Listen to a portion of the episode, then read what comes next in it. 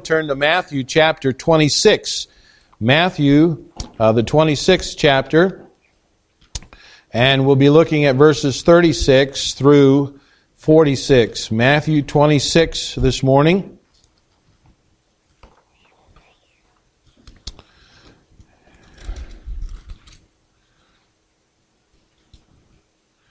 And we'll be looking at verses 36 through 46.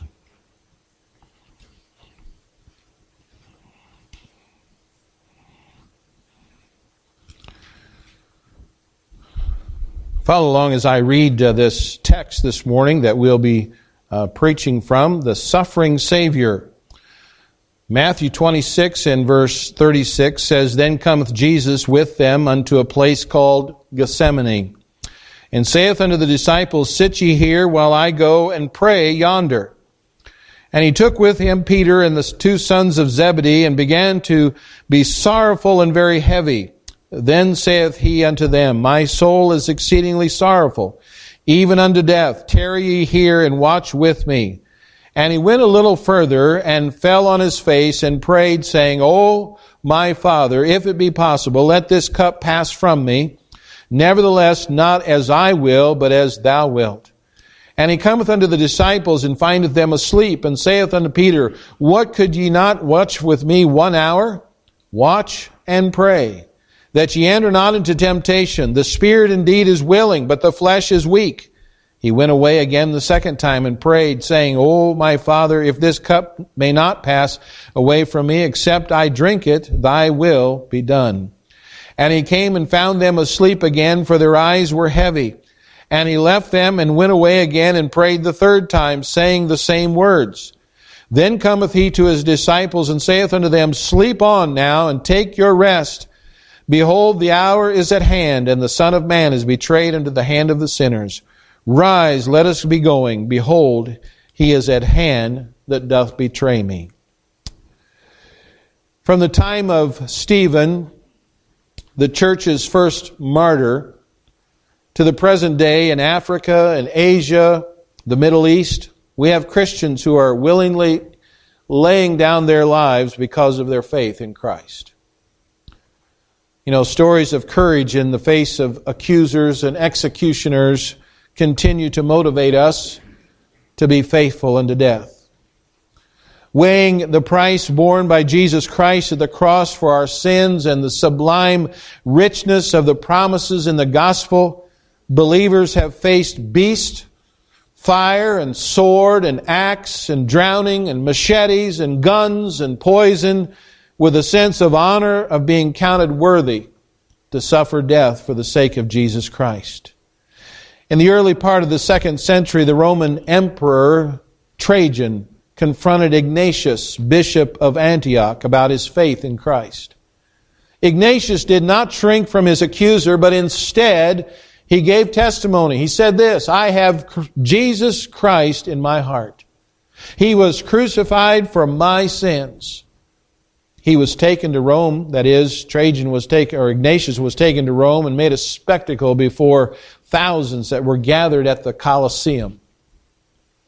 And when Trajan sentenced him to be devoured by the wild beasts, Ignatius triumphantly prayed, I thank thee, O Lord, that thou hast vouchsafed thus to honor me.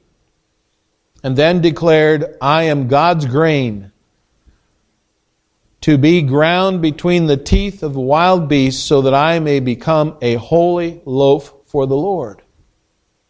The lion soon left nothing but a few gnawed bones when his friends took and which his friends took and buried, and knowing that he was with Christ, which is far better. And then there was the elderly Polycarp, also in the second century, who, upon being threatened by the Roman authorities, declared, You threaten the fire that burns for an hour and then is quenched, but you know not of the fire of judgment to come and the fire of eternal punishment. Bring what you will. And then sentenced to the flames for refusal to confess Caesar as Lord and God, Polycarp prayed, Lord God, Father of our blessed Savior, I thank Thee that I have been deemed worthy to receive the crown of martyrdom that I may die for thee and for thy cause. I wonder this morning, how wholeheartedly are we sold out to Christ? That much? To my knowledge, this did not happen to our missionary of the week, uh, Tim Smith, but it could have. As a missionary was leaving Central Asian country after having spent many years there teaching the gospel, an 18 year old convert to Christ accompanied him to the airport to see his spiritual father off. And he told him, this will probably be the last time that I will see you. I'm sure, I'm sure that my family will kill me for becoming a Christian. But it's been worth it all. And that was, has been the attitude of countless unnamed believers whom I suppose we will see much closer to the throne than ourselves who have suffered so little for the sake of the gospel. Looking to Christ, thinking of the sacrifice that he offered at the cross, considering the power of the gospel to save and to sustain, and knowing the future with Christ for eternity has given strength to weak believers in the same time of trials, suffering, and death. And yet it's interesting that in light of this, some commentators tend to shrink back from the scene of Christ's agony at Gethsemane. They, they think it's strange that one has, uh, has inspired courage in the face of martyrdom for so many through the centuries would struggle so much in the hours before his death. And what some fail to see is that Christ's struggle was not, was never over merely dying, it was not simply the cup of death, but it was the cup of God's wrath that brought such agony to our Lord. Jesus Christ's agony in Gethsemane reveals the horror of sin and the triumphs of grace. But how do we see this in this portion of Christ's passion? Want you to consider with me this morning how Gethsemane's agony helps us to live in triumph of grace. Notice, first of all, the demonstration of suffering. The demonstration of suffering. Each gospel writer paints his own portrait of the suffering of Jesus Christ. John does it by giving us details of his humiliation and his agony on the cross. Luke tells us of Christ granting life to the repentant thief hanging at his side on the cross. Mark and Matthew are very similar as both recount the mockery of the bystanders and Christ's cry of dereliction. Matthew, Mark, and Luke give similar accounts of the scene in Gethsemane. With Luke being the most abbreviated, the shortest of them.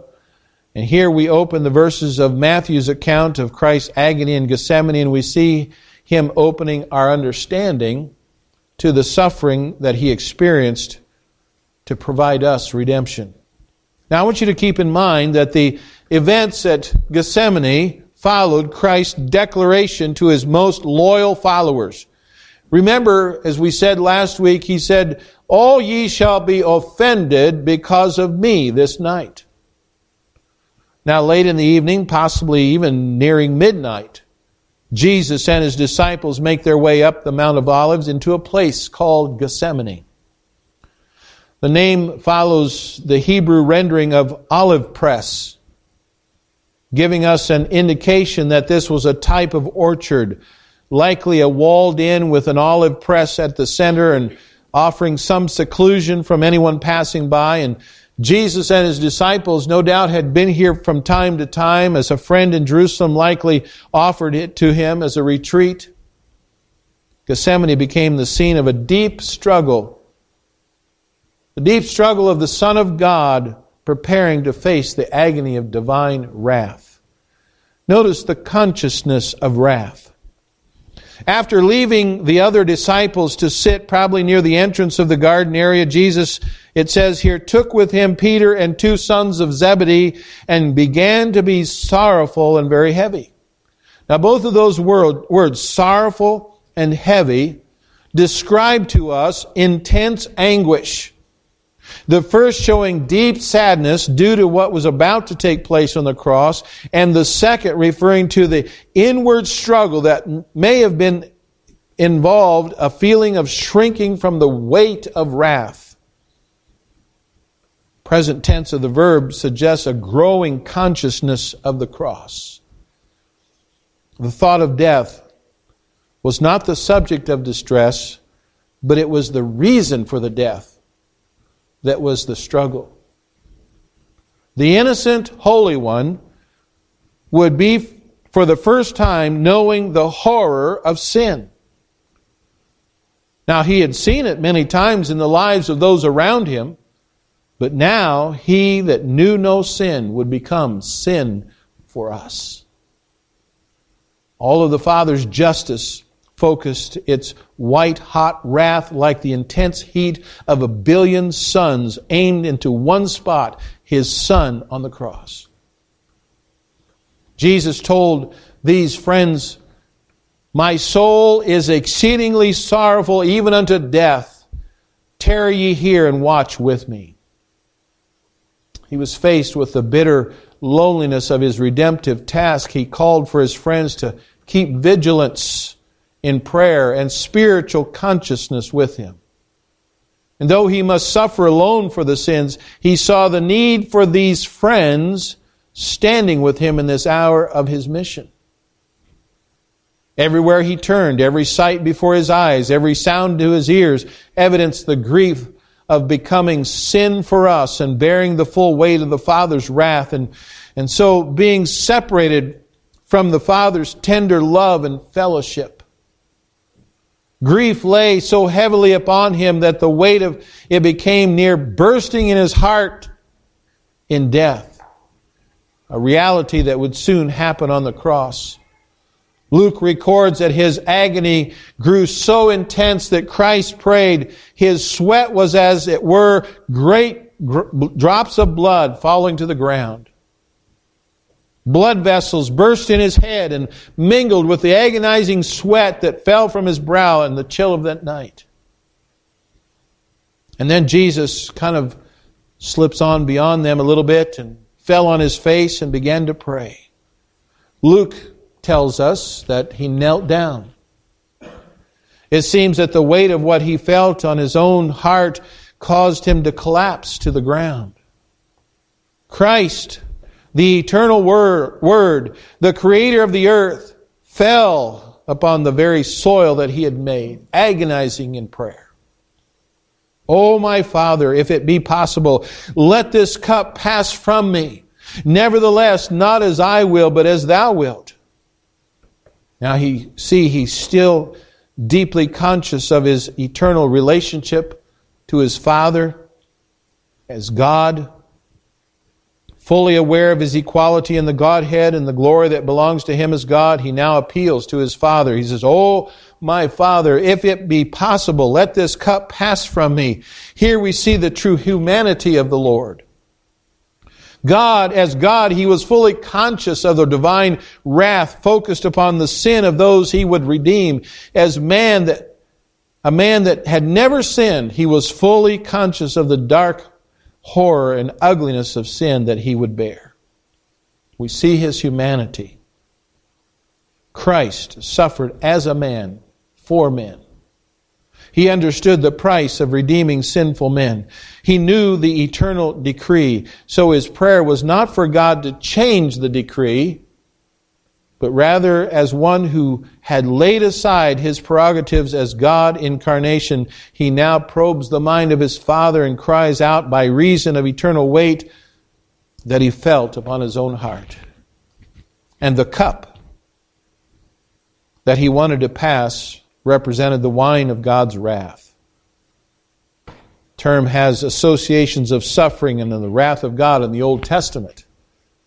It's used here as well. In Psalm 11 and verse 6, we see it says, Upon the uh, wicked he shall rain snares, fire and brimstone, and an horrible tempest. This shall be the portion of their cup. Isaiah 51 and verse 17 says, Awake, awake, stand up, O Jerusalem, which hast drunk at the hand of the Lord the cup of fury. Thou hast drunken the dregs of the cup of trembling and, the, and wrung them out. Ezekiel 23, 32, it says, Thus saith the Lord God, Thou shalt drink of thy sister's cup deep and large. Thou shalt be laughed to scorn and had in derision and containeth much. Thou shalt be filled with drunkenness and sorrow, with the cup of astonishment and desolation, with the cup of thy sister Samaria. Thou shalt even drink it. No, it wasn't just the dying that wrung out his soul.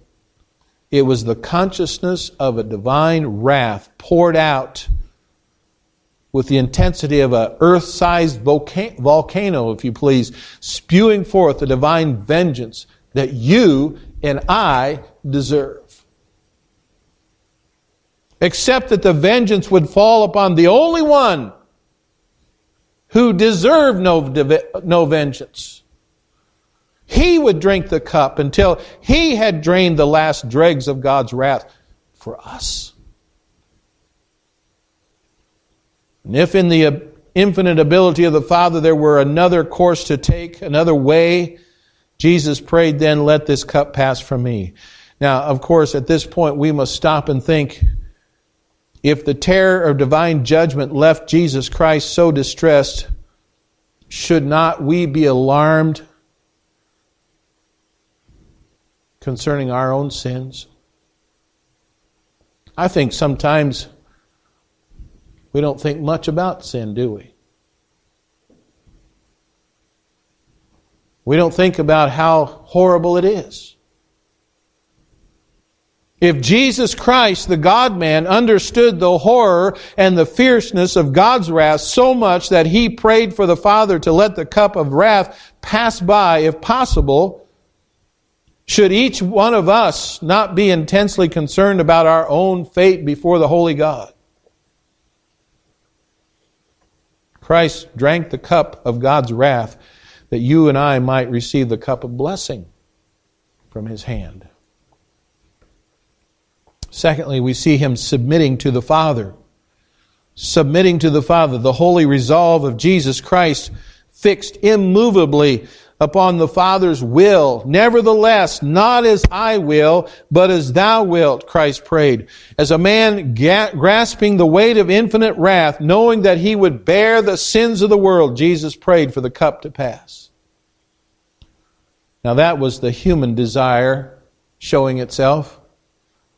Never do we see the incarnation more vividly displayed. As God, He knew what lay ahead at the cross. As man, he knew the horror, the alienation, and the wrath that belonged would belong to him, and our Lord submitted his prayer to the will of the Father. And just as he had taught the disciples to pray, Thy will be done on earth as it is in heaven. So he practiced as he faced the greatest demand ever placed upon anyone Again, he prayed, Oh, my Father, if that be possible, let this cup pass from me. Nevertheless, not as I will, but as thou wilt. He was submitting to the Father's will. God the Father was pleased to give his work, this work, to his most beloved and only Son. No one else would be able to drink the cup of God's wrath. Before the world was founded, the, wor- the Father decreed that the Son would bear the Godhead's infinite judgment against sin. The second Adam would deliver the redeemed from the curse upon the first Adam and all his posterity. And we learn something more remarkable about, remarkable about our Lord as we read these words here. What mattered to him more than anything was doing the will of the Father.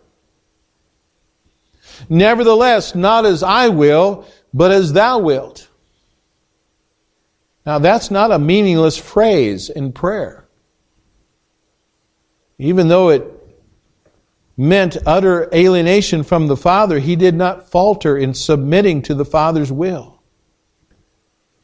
He trusted his Father's wisdom and purpose. He submitted obediently. Even as Christ sympathizes with, sympathizes with us in our times of weakness, he comes to our aid in times when we are tempted to withdraw due to the heaviness of the divine providence that bears upon our lives. Hebrews 5 and verse 8 says, though he were a son, yet learned he obedience by the things which he suffered. As one has that has suffered far beyond anything we can imagine in doing God's will, he draws near to us when we're tempted to with, withdraw and give up. Hebrews 2:18 for in that he himself had suffered being tempted he is able to succor them that are tempted. See Gethsemane shows the suffering savior who's willing to bear the judgment of God against us. I wonder this morning, have you trusted Him? Are you relying upon what He has done and that alone for your salvation? Do you cling to Him and trust Him as you face suffering and despair? I trust you do. Notice, secondly, the exhortation for temptation. Jesus had already warned his disciples here of their own weakness and the fact that they would all be offended and would stumble because of the sentence of death upon him. And it seems that none of them believed that they were capable of being disloyal to Jesus Christ. But Jesus proves it to them in Gethsemane. The trio, Peter, James, and John, were called upon in light of the deep consciousness of grief upon Christ to keep watch with him but as he poured out his soul to the Father, for about an hour the disciples slept. It was late. It was very late. They had experienced a terrible day, especially by all this talk of Jesus' betrayal and his impending death. And to top it off, he foretold them uh, of their own falling away and maybe out of sorrow and maybe just they were weary. They, they slept rather than kept, kept watch. But notice Christ's example. Now, Satan is not mentioned here in this narrative, but as Satan had done before in chapter 4, remember Matthew chapter 4? It'd be reasonable to believe that the adversary was pressing the Lord at this point with temptation. I think it is kind of borne out in Christ's warning to the disciples. Look at it there in verse 41. Watch and pray that ye enter not into temptation. The spirit indeed is willing, but the flesh is weak. And here's a contrast that's seen in the dignified desires of the human will and the inherent physical weakness of the man. Now, we've already looked in our previous study here the disciples failed to realize their own weakness. They were naive and they thought they were capable of, of achieving lofty goals in their own strength. Even in his humanity, though sinless, Jesus faced normal human weaknesses. He had to eat, he had to sleep, he had to rest. We find him hungry and tired and asleep. Now the feelings of sorrow and grief and distress weigh upon him physically and emotionally. And when he told his disciples the flesh is weak, he understood the weakness of the physical under the pressures of sorrow. And yet, in every way, Jesus Christ displayed strength as he depended upon the Father. He watched and he prayed as then as one who would have felt more much more intensely from sin and temptation than any of us could imagine setting an example for us to do the same. Jesus gave us two sentinels that guarded his earthly life in face of temptation. He says watch and pray. After his first hour of prayer jesus returned to the disciples and found them asleep. And so he said to Peter, kind of using the plural pronoun to address all three. He's talking to Peter, but he's talking to them all. He says, And he cometh unto the disciples, and findeth them asleep, and saith unto Peter, What could ye not watch with me one hour? This in a time of alienation when Christ needed their watchfulness. They were sleeping failing to keep alert to the temptation that Christ had already warned them of, and so he exhorted them, watch and pray that ye enter not into temptation. The spirit indeed is willing, but the flesh is weak. watchfulness and prayer are still the two sentinels to guard your mind, my mind, our thoughts, our tongues, our actions in the face of temptation. We do not have to go very far to find temptation, do we? As a matter of fact, we don't have to go anywhere to encounter temptation because it kind of lurks in our minds all about us. And yet God gave us two guards to eh, help us. Someone has explained that Jesus meant by keeping watch, they said to watch is as much as to be our guard, to take heed, to consider all ways and means whereby an enemy might approach to us.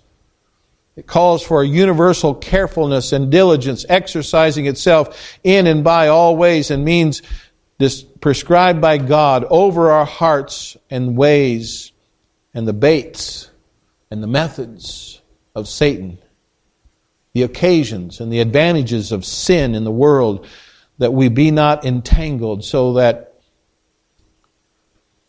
in this word is pressed on us. In watchfulness, we recognize our propensity to fall. And So we need to seek to avoid those occasions, occasions and to use every means to withstand in such times. The devil's out to get you. And we need to watch and to pray. Now, this is a little bit more of the practical. Let me give you four ways in which we can be watchful. Number one, know your own heart know and realize that you have natural leanings towards sin. Many of Satan's devices fall along the, uh, uh, the lines of natural areas of weakness and lust. Guard the areas of your life. Don't give room to the devil's devices. Secondly, avoid the snares of the nat- your natural leanings by staying away from the things that lure you to sin. Seeing we have so little power over our hearts when we, once they meet with suitable enticements, we are to keep them apart as a man would do a fire from combustible parts of his house where he dwells. You know what? It's not very smart to store gasoline next to your wood stove. You understand what I'm saying? Avoid the snares of your natural leanings. Make no provision for the flesh. Thirdly, make provision against approaching temptation. Greatest treasure against temptations found right here in the gospel. Gospel provisions will do this work. That is, keep the heart full of the sense of the love of God in Christ. While the provision is found in the law are helpful, they can help restrain us. It's the mind fixed on what God in Christ has done for you, what Christ has tasted on your behalf that keeps you resilient against temptation. And then put in the following safeguards. Discover the reality of temptation early so you can engage with it quickly before it gets its foot in the door. Consider the aim of temptation. The aim of temptation is to destroy you, to ruin you. So hate it. And meet the temptation with thoughts of faith concerning Christ crucified for you. The shield of faith. We look at the whole armor of God in Ephesians chapter 6, the shield of faith focuses on Christ crucified, His love and His, off, His suffering for sin, and then go to God in prayer. That's the second sentinel. Remember, watch and pray. Plead for the speedy deliverance through Christ. Call upon Christ to give you aid even as He resisted some temptation. Look to the Lord as the one who promises deliverance. And so Christ gave us an example let us learn from his command to watch and pray so we may not enter into the snare of temptation ourselves. Notice, thirdly, the valuation of redemption. The valuation. Redemption came at a price. And this narrative, this text that we have here ends on a great note of triumph. It literally goes from agony to triumph as God the Son, in submission to the Father, rises to meet his betrayer. We notice here in the third time of prayer, Jesus returns to his sleeping disciples. Verse 45 Then cometh he to his disciples and saith unto them, Sleep on now and take your rest. Behold, the hour is at hand. The Son of Man is betrayed on the hands of sinners. Because of Luke 22 46 and his part of this, it, there's some question whether this is a uh, in the, is a question or a command. I think it's best to consider it as a question as our Lord came and watched over his disciples who had failed to watch and pray. In Luke 22 46, it says, And he said unto them, Why sleep ye? Rise and pray, lest ye enter into temptation. In our text, Jesus says, Behold, the hour is at hand. He was deeply conscious that the time had come. And so he rose to the occasion. Redemption would be purchased with the price of his blood. He did not hide or back off or try to find another way. The Father had sent him on a mission that he uh, that would demand that he face the alienation of divine wrath and he faced the hour of suffering with boldness. And then we come to the meeting of the betrayer. Verse 46 says, Rise, let us be going. Behold, it is at, at, at hand that doth betray me. The battle of Gethsemane was over. The cross was to be embraced for sinners. Divine judgment would be satisfied. God would be just in forgiving sinners, and sinners would rejoice in being declared justified before God. Jesus Christ drank the cup of God's wrath, understanding fully the awfulness and the terror of divine judgment against sinners. He did that for sinners like you and me. He did that that we might become a part of His eternal family. And yet, in spite of the sufficiency of what Christ has accomplished, there are still those, and there may still be those here today within the sound of my voice that persist to think, well, there's still more in the cup to drink. And so they run here and there. They try, try to desperately appease the wrath of God through this deed or that deed, hoping they might find God's pleasure instead of His wrath. Listen, Jesus Christ drank the cup to its last bitter drop.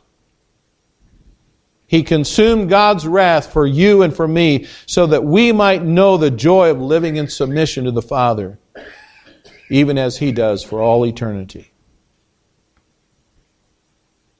There's nothing more you can do to satisfy God's wrath, to satisfy God's judgment. It's been done. It was done on the cross. Jesus Christ drank the cup of wrath. Heads bowed and eyes closed this morning as we